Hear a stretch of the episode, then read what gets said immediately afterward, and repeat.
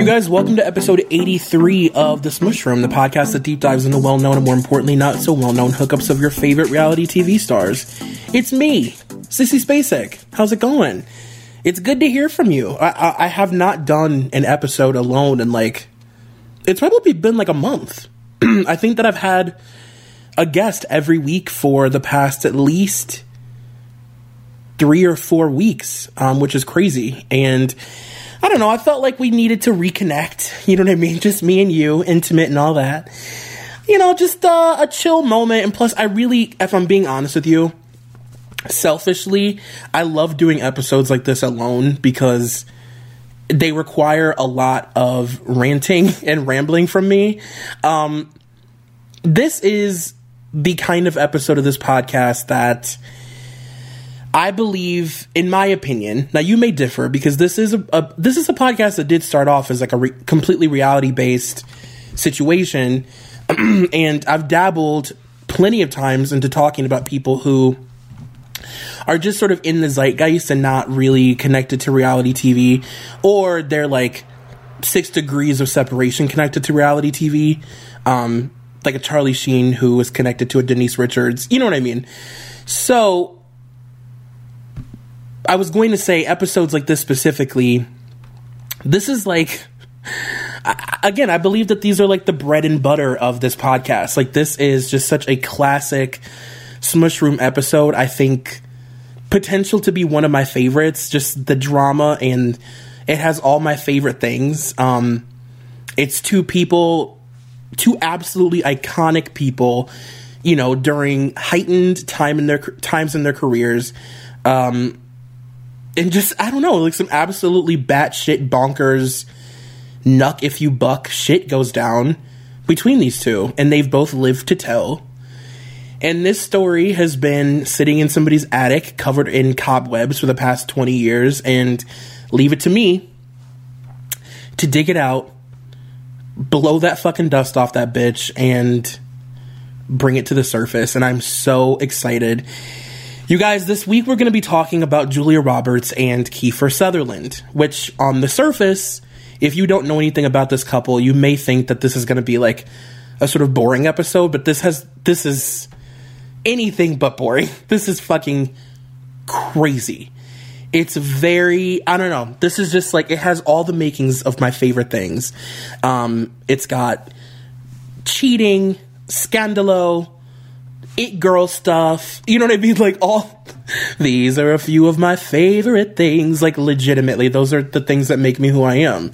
Um, you guys know how I feel about Julia Roberts. It's been a long time coming that we talk about her in this podcast and not in passing or because she's mentioned in somebody else's episode or whatever. Like, I just, I think it's time that we give this woman her due. I'm always comparing people to her. I'm always using her as like my template for my favorite kind of it girl, um, which of course we'll talk about a little bit today. But yeah, and then Kiefer Sutherland is iconic. I mean, what is there to say except for everything? You know what I mean? I don't I don't know. I mean, he's um he was a huge part of my childhood and Kiefer Sutherland is really interesting to me because I think somehow he's able to kind of like slither between all these scandals where it's like they never really become a huge deal and you know he's never really like blacklisted or not able to work or you know Kiefer Sutherland isn't being like me tooed or anything. And this is a man who's like a self-proclaimed alcoholic and like proud of it. Like has no plans on stopping drinking um loves the bottle loves his behavior during times with the bottle and is like living his worst life but like in the best way um, so yeah, I guess enough rambling. I should let you know beforehand. I don't know what's going on with me, but like, I have been coughing and gagging the entire day, and by that I mean absolutely nothing has changed or out of the ordinary or, or in, is any different than it normally is. I'm constantly coughing and gagging, but today it's exceptionally bad. Um, I'm hoarding my cough drops because I don't have that many left. That's a sad thing to say at 30 years old, but I don't have that many left. And the one that I do have, it was one of those rare cases where you open your cough drop and realize that um, during its time on the conveyor belt, I Love Lucy style, somebody somebody missed a call. Somebody missed a they missed this cough drop, which is shattered in half. So I don't even really have possession of an actual cough drop. It's it's a half cough drop, which is a problem. Um, which I'm sure you all completely understand. Anyway, you guys, Julia and Kiefer started dating in November of 1989. They got engaged in August of 1990, and they separated in June of 1991. Um, not only was this relationship a huge deal and definitively, you know, tabloid fodder worthy, but it also sort of inspired Julia as a runaway bride years later. I don't know if any of you stand that movie, love that movie. I know that it's a lot of people's favorite romantic comedy. Um, you know that I'm a Julia head. I love Runaway Bride, and I was too young to know that Runaway Bride um, had it, that that movie's just existence was sort of tongue in cheek, and this relationship is sort of the reason that that movie existed, kind of, um, and that it was loosely sort of based on Julia's identity in the press for a short period of time. Um, and yeah, again, as I said earlier, this is just one of those classic bread and butter Smush Room couples where it's like this story writes itself. I, I barely had to do anything to take notes on this because the story writes itself. It is so classic and cliched, but also so crazy. There are things that you would never believe happened, and it. I don't know. It fits into all the stereotypes of a, a classic Hollywood messy relationship between two really young people with a lot of power suddenly. Um, and of course, being the gentleman that I am, being the kind of guy that puts his coat down when an old lady is crossing the street and all that, we're going to start with Julia because ladies first, always, right? Um, so before we get started, I just want to start by saying that, uh, you know, I'm I'm tr- gonna try and not repeat myself because I've talked about Julia so many times in this podcast. Um, but I've never done a true like it girl deep dive on Julia the way that I feel she's deserved. I've only talked about her in passing when I'm talking about people like Drew Barrymore or you know Anne Hathaway or whatever. Um, and I don't know. I mean, you guys know that like Vivian Ward, aka Julia Roberts, is my all time favorite It Girl. She's my favorite romantic comedy queen. I love her brand of romantic comedy. I love her brand of acting. I think that Julia Roberts possesses this quality that not a lot of current actresses have that they date like a lot of um I talked about this with Molly when we were discussing Brittany Murphy. But it's like this quality that my favorite comedy queens have where like they're so good at comedy that they can also just fucking kill drama. And i think that comedians are incredible at drama because they they they own it and they're buying into it and they believe it. Um i don't know like a woman like diane keaton or like a like a a, a meryl or a goldie. Um essentially the cast of first wives club for being honest. But i just love the way women like that deliver comedy and drama in this very sort of like realistic like i don't know. I don't know how to describe what i'm trying to say but i feel like you get it. You know what i mean? Um and julia has that thing for me. She just i i live for uh, a dramatic julia role. I think i referenced sleeping with the enemy on this podcast more than any other movie by far. Um and well, as you know, Julia is a Southern girl. Uh, she was born in Smyrna, Georgia. Her mom, Betty Lou, was uh, an acclaimed acting coach in the South, and uh, she was an actress herself. Her dad, Walter, was um, they divorced in 1972. And before they broke up, they co-founded the Atlanta Actors and Writing Writers Workshop together um, the children of Martin Luther King and Coretta Scott King actually attended the school, and as a thank you, Coretta um, paid the hospital bill when Julia was born, which is like only women like Julia Roberts have coming of age stories like that, where you're like, oh yes, I was acquainted with the King family as a newborn. Like what? Um, Julia was four uh, when her father left, so he was not a big part of her life growing up. And as we all know, Julia does have an older brother named Eric, um, father of Emma Roberts, who she was estranged from up until 2004. She also has an older sister named Lisa and a half sister named Nancy who died of a drug overdose in 2014. If you go back and listen to the episode I recorded with my friend Christina Lasky, um, we talked a lot about Eric, obviously, because of. Uh, oh, we recorded an episode about Emma and uh, Evan Peters we talked a lot about Eric's uh, past and his issues with addiction and why he and Julia were estranged. Also, her sister Nancy, like this crazy tabloid thing came out a few years ago where it was like alleged that Julia was this like horrible, mean bully to her half sister Nancy and that she would like bully her for being fat. And we'll never know because Nancy is no longer with us. But, um, you know, the Roberts family is just full of, they are sort of like the Hogans. Like, they literally are the gift that keeps on giving. Um, as far as childhoods go, Julia was sort of normal in the sense that she came from a very classically American broken family. Uh, probably more comparable to like probably comparable to more of us than not. You know what I mean? Um, her mother's second husband was actually described by her mom as abusive and unemployed in pretty much every article I could find. And uh, she went to a very normal elementary, middle, and high school. And as a kid, she was bullied pretty horrendously because of her lips and her teeth, which is crazy because those became the thing that she's now known for. Um, but let us not forget, Julia Roberts was raised in the deep, deep South. And, uh, you know, because of the size of her lips, she was told pretty regularly that she was ugly because she looked like a black girl. She had, quote, black girl lips and she was like called racial slurs all the time and um, she was extremely insecure. I would imagine as insecure as Kylie is about her acne. Um, you are not alone.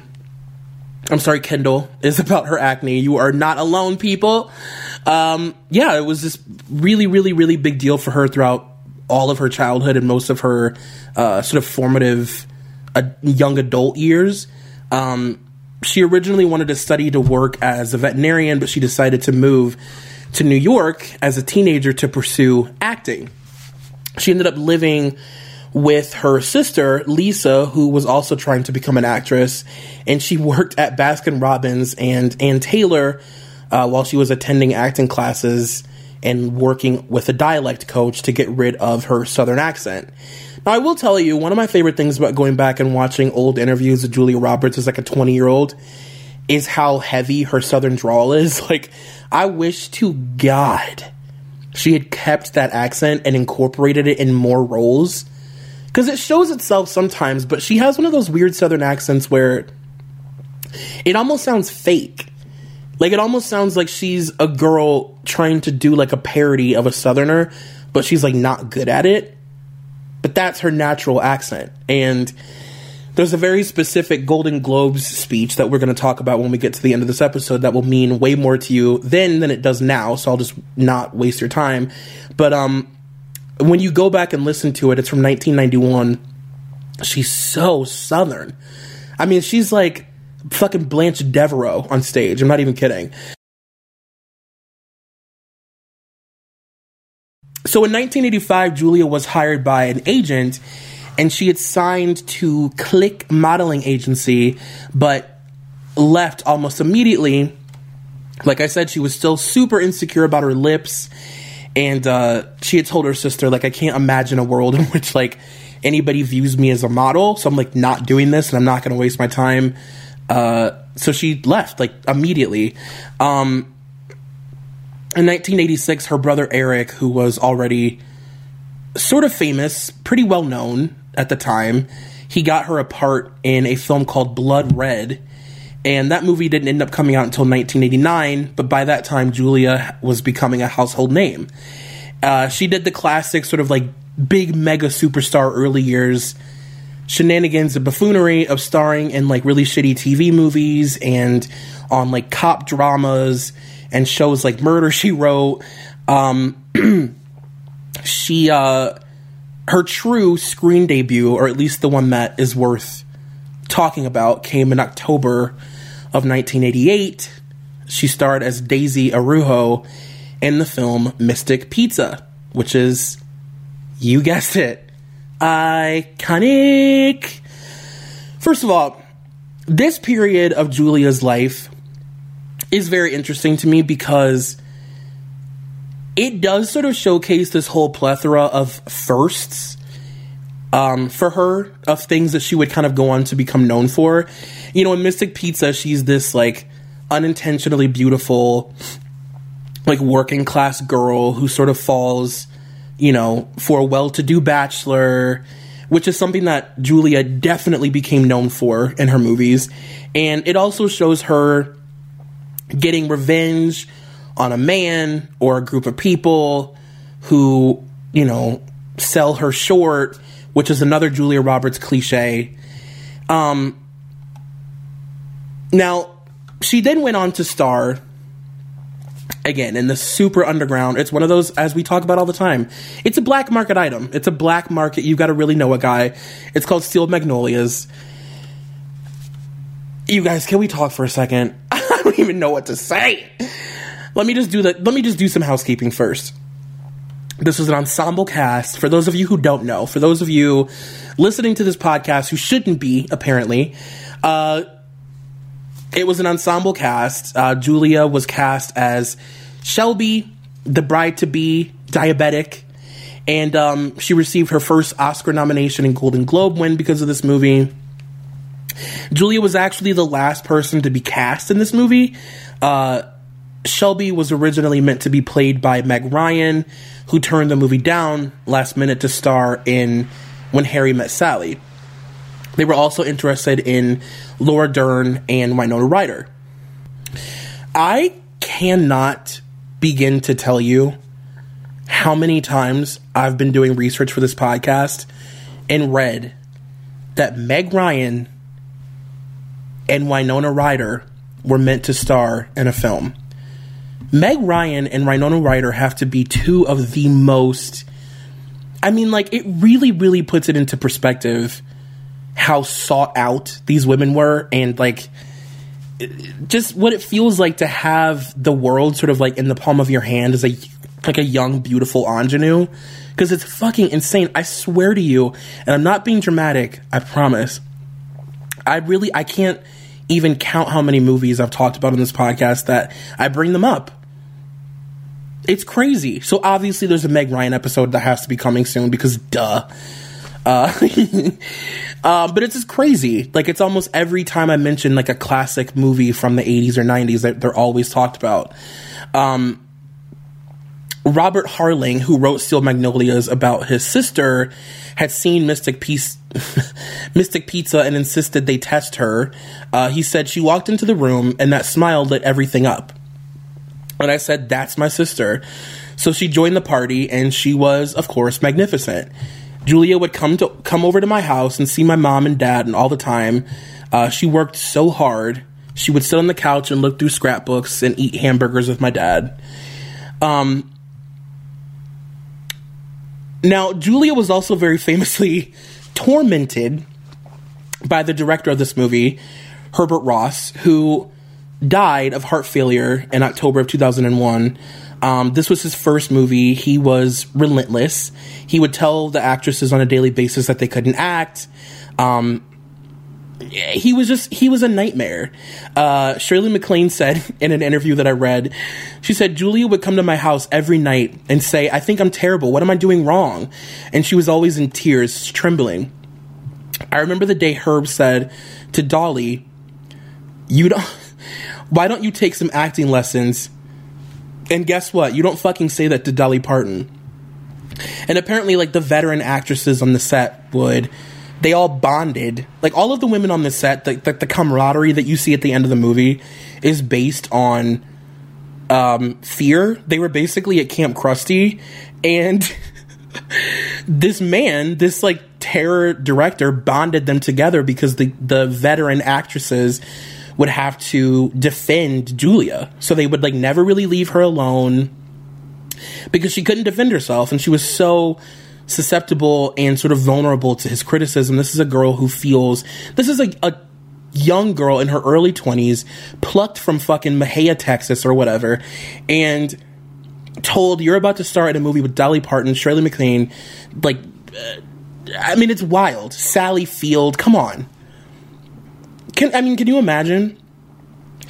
So she was completely torn up and again tormented by this guy. The women all pretty much hated him. Um, he even went as far as to tell her one time on set in front of all of the other women that she needed to visit a dermatologist before they could continue production because she had a blemish under her eye that he didn't like. Just like random shit to be a terror asshole. Um, now, I've got to really, really. For, let me take a sip of water. I, I really need to like I need to pull myself back, understand that I am in control of myself, I'm in control of my thoughts, my body. I'm in control, and I'm able to talk about this thing without being crazy or talking about it for an hour or getting like weirdly sort of violent with myself or angry. you know there's no point this is a fun podcast and we're going to talk about pretty woman because we have to and it just so happens to be my favorite movie and we're just gonna do it. And, I, am I'm gonna be chill about it, and I'm gonna be calm, and that's just all there is to it. Because I'm 30 years old and I'm able to do that. So in March of 1990, Julia followed Steel Magnolias up with again super rare. It's an underground film. You got to find it on the dark web. It's a snuff film uh, called Pretty Woman. It's a snuff film called Pretty Woman, and um, if you know a guy who knows a guy, maybe you can get get your hands on a copy. I don't know. I don't know what to tell you it's locked in the Disney vault. we won't see it again until it's released in 2026. Um, Pretty Woman wasn't originally intended to be like this super dark, humorless sex thriller, which is actually my that's my brand. Like that is actually my full kink. You know that about me now if you've listened to more than one episode of this podcast. I wouldn't call my favorite sexual thrillers humorless though. Like I wouldn't say Fatal Attraction is humorless. It's very funny. Um, I wouldn't say Basic Instinct is humorless. I wouldn't say Body of Lies is humorless. But um, that does sort of give you an idea of what this movie was meant to be before it became Pretty Woman. Um, you know, this is a movie about the dangers of working in the sex industry in Los Angeles. Uh, when Julia was on Inside the Actor Studio, she said that the original, she described the original script as a really dark and depressing, horrible, terrible story about two really horrible people. And the script ended up being purchased by Disney so that Garry Marshall could direct. Um, it went through this whole series of rewrites and changes that were meant to sort of lighten it up and lighten up the tone and introduce this more comedic driven um, Cinderella story. This was supposed to be a modern day Cinderella story. Um, and again, Pretty Woman set the tone for the next 15 years at least of her career. And it, it really reintroduced us to Julia Roberts, if you really want to know the truth. Um, you know, the template for like a successful Julia Roberts style film was created with this movie a down on her luck, downtrodden, uneducated, very funny and lovable, but also sexy, fish out of water, being thrown into a world that makes no sense. She's vulnerable, she's sweet. You know, uh, you want to bring her home to your parents, but also you want to like fuck her on a car. Um, you know, all the things. Uh, the dissolve.com described Julia as the forever bad girl turned good and it's very true. She Julia is the kind of person who starts off a romantic comedy being like this not terrible person, but like an underdeveloped person, and then she ends as like a swan always. Um, I, I really honestly couldn't think of a better way to describe her. And I'm always, if I'm being honest with you, beyond like the it girl thing, I'm always fascinated by how formulaic some actors are and how they accept roles. And how they're able to kind of pull the, the wool over our eyes and for a super long time like we don't really realize it like we get very comfortable in seeing an actor in a specific kind of way and it reminded me a lot when i was doing research of joan crawford who like during the height of her career was also known for doing movies that showed her as again a relatable down to earth uneducated woman who was always sort of secretly smarter than everybody else in the room but not confident enough to, I don't know, showcase that. And, you know, and then she would have to overcome some sort of mountain of adversity and beat the odds. You know, Joan made inspirational films for women. And it became the thing that she was mostly known for. Like, most notably, Mildred Pierce is the perfect example uh, of like a, a, a, self reliant woman who like you know white knuckled it to the end and it ended up you know paying off and all the people who did her wrong were scorned and you know like the whole thing. I've also discussed this a lot in Tom Cruise episodes who for many years did the exact same thing. For about t- over 10 straight years, Tom starred in movies that showed him as an underappreciated underdog who, you know, he can never help but to do the right thing you know, almost to his detriment and, you know, works really hard to overcome adversity and naysayers.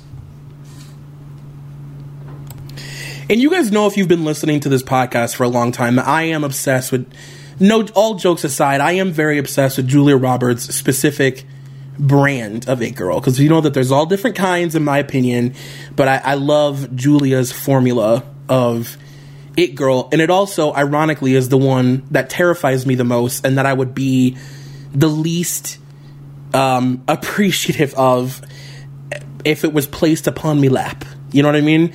Um, I would say in modern times, like Jennifer Lawrence is the closest thing we've seen to a Julia Roberts style, like meteoric rise. And, you know, the way that we sort of celebrated Jennifer Lawrence at the beginning of her career just had so many Julia vibes. Like we just wanted to see her be herself. Like it was just fun watching Jennifer Lawrence be herself and be like sort of dorky and like snort and embarrass herself in front of Jack Nicholson and fall up the stairs. Like all of those things. Like we used to fucking eat that shit up. We couldn't get enough. And it's the same for Julia Roberts. Like you put a 20 year old Julia Roberts on screen and get her to laugh, you've got a fucking movie. Like truly.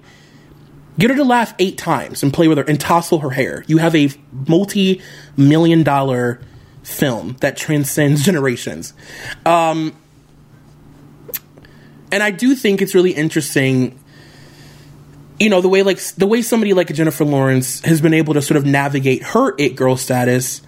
I, I in my opinion, would be similar to how Julia would have if she was around, if she was 20 years old during like a social media time, if Julia Roberts was 20 or 21 years old during a time when you have to kind of live on like Snapchat and fucking Instagram, I think that it would be similar to to a uh, a Jennifer Lawrence.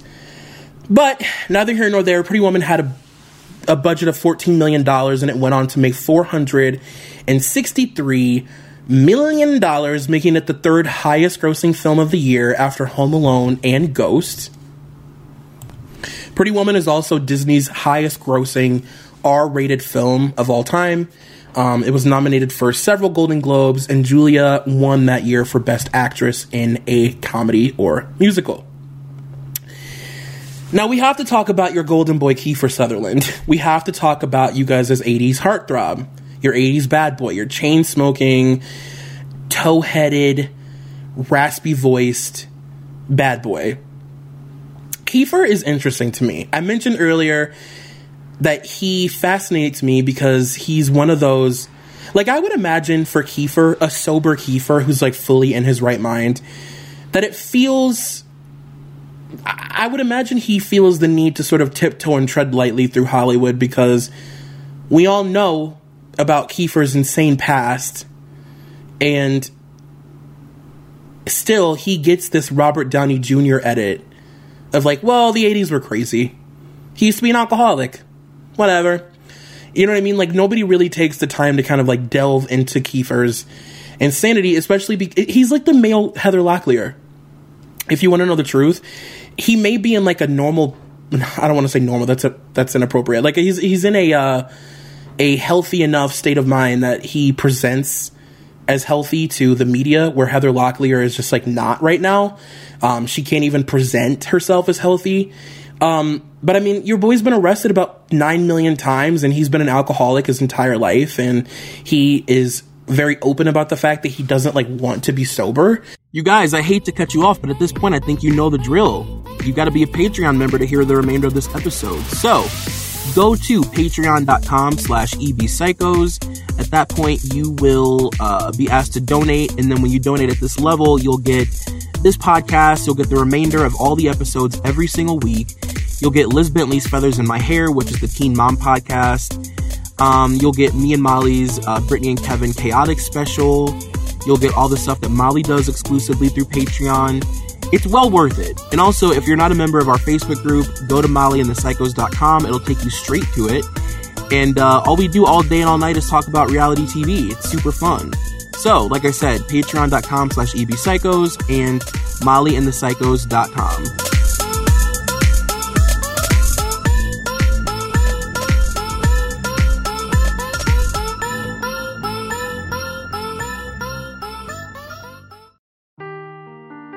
Seeking the truth never gets old. Introducing June's Journey, the free to play mobile game that will immerse you in a thrilling murder mystery. Join June Parker as she uncovers hidden objects and clues to solve her sister's death in a beautifully illustrated world set in the roaring 20s. With new chapters added every week, the excitement never ends. Download June's Journey now on your Android or iOS device or play on PC through Facebook Games.